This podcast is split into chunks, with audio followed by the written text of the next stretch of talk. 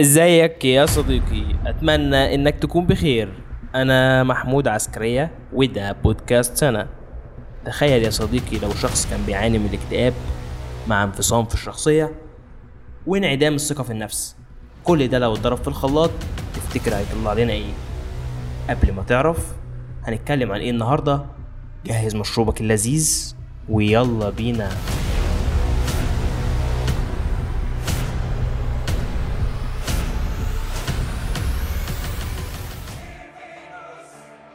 لم يعترف به كنوع من أنواع الأمراض النفسية ولم تسجل مطلقا في الدليل التشخيصي والإحصائي الخاص بالاضطرابات النفسية. أي حالات مرضية بذلك المرض يا صديقي؟ لو في يوم لقيت الواد زكريا صاحبك بيقول لك إنه ميت وغير موجود أو إنه رجله ماتت وباقي جسمه لسه عايش مش من الريحة لأ ده ماتت فعلا هتصدقه؟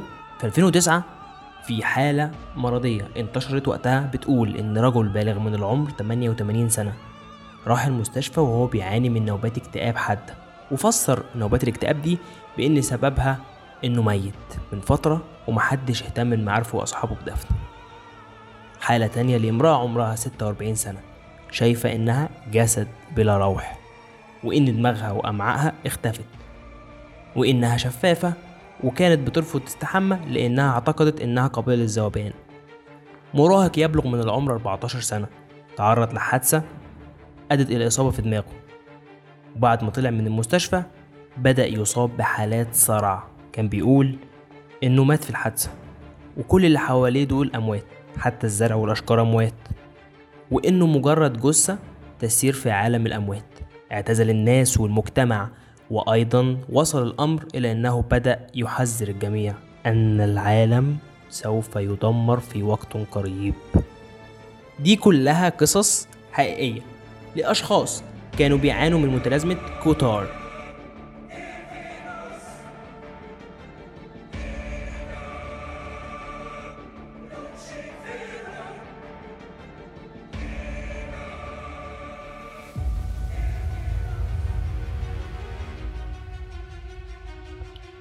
أصل الحكاية في سنة 1882 ذهبت إحدى السيدات في فرنسا إلى عيادة الطبيب النفسي جولز كوتار. كان عندها إيمان بوجود لعنة أصابتها. ولما سألها الدكتور بتشتكي من إيه قالت له إنها لا تمتلك مخا أو أعصابا أو معدة أو أمعاء وليس لديها أي أعضاء وإنها تتعفن وأعضاؤها سليمة. ما بتشتكيش من أي مرض عضوي ولكن لسبب غير مفهوم كان عندها اعتقاد بأنها ميتة. وإنها مجرد جثة متحركة على الأرض. حاول الطبيب قطار أن يتفاهم مع السيدة عشان يوصل لتفاصيل مشكلتها من الأساس عشان يقدر يلاقي لها حل.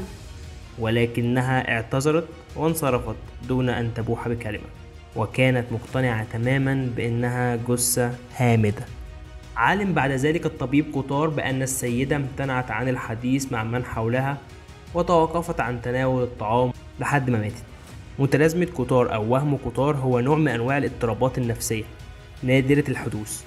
الشخص فيها بيتوهم بأنه ميت أو إن هو غير موجود وده مجرد اعتقاد بيكون داخلي جواه. بيبقى شايف إنه مات أو إنه غير موجود أو متعفن أو فقد دماغه أو أعضائه الداخلية. في بعض الحالات النادرة بيتوهم المصاب بها بالخلود. الأشخاص اللي عندهم اضطرابات نفسية زي الانفصام والاضطراب ثنائي القطب هم الأكثر عرضة لتلك المتلازمة. تعد الإصابة بمتلازمة قطار نادرة للغاية لأن تقريبا في حوالي 200 حالة بس موثقة حول العالم بيعانوا من هذه المتلازمة.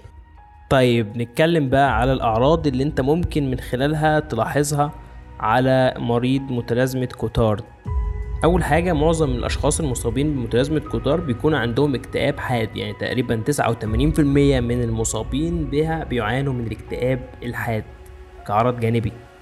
بيبقى عندهم برضو قلق نفسي شديد والقلق الشديد بما يتعلق بالصحة توتر شديد هلاوس شعور الدائم بالذنب الميل إلى إيذاء الذات. نقدر نقول كده إن المتلازمة دي أو الشخص اللي بيعاني منها بيخش في ثلاث مراحل. المرحلة الأولى بيظهر على المريض فيها علامات الاكتئاب والقلق الشديد والخوف الزايد من الإصابة بأي مرض.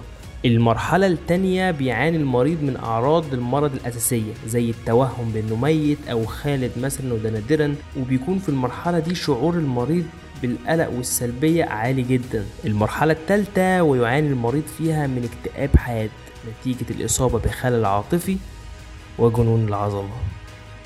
متلازمة كوتارد ممكن يصاحبها متلازمة تانية اسمها كابريجاس.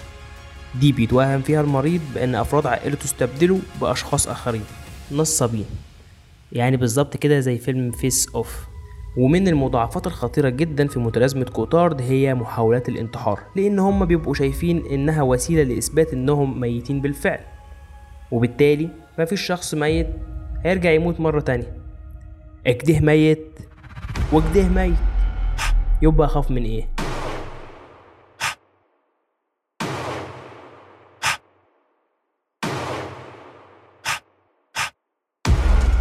طيب الجزء الأهم إزاي أقدر أعالج مريض وهم كتار؟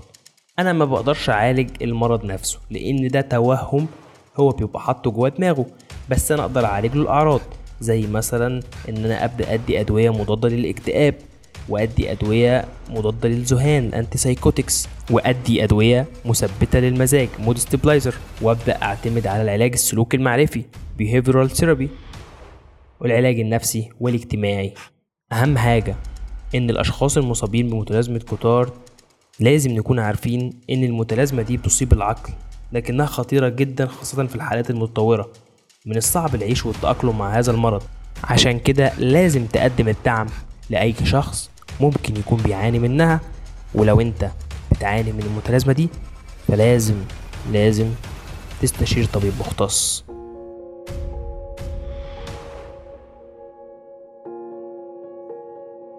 وإلى هنا يا صديقي أكون قد انتهيت. أتمنى إن أكون قدرت أقدم لك الإفادة وحافظ دايما على صحتك. وفي نهاية الحلقة تذكر عش كل لحظة كأنها آخر لحظة في حياتك. عش بالإيمان عش بالأمل عش بالحب عش بالكفاح وقدر قيمة الحياة. هذه الحلقة كتابة سلمى نبهان ميرنا حازم محمود عسكري. graphic design مها اسماعيل. وإلى اللقاء في حلقة جديدة.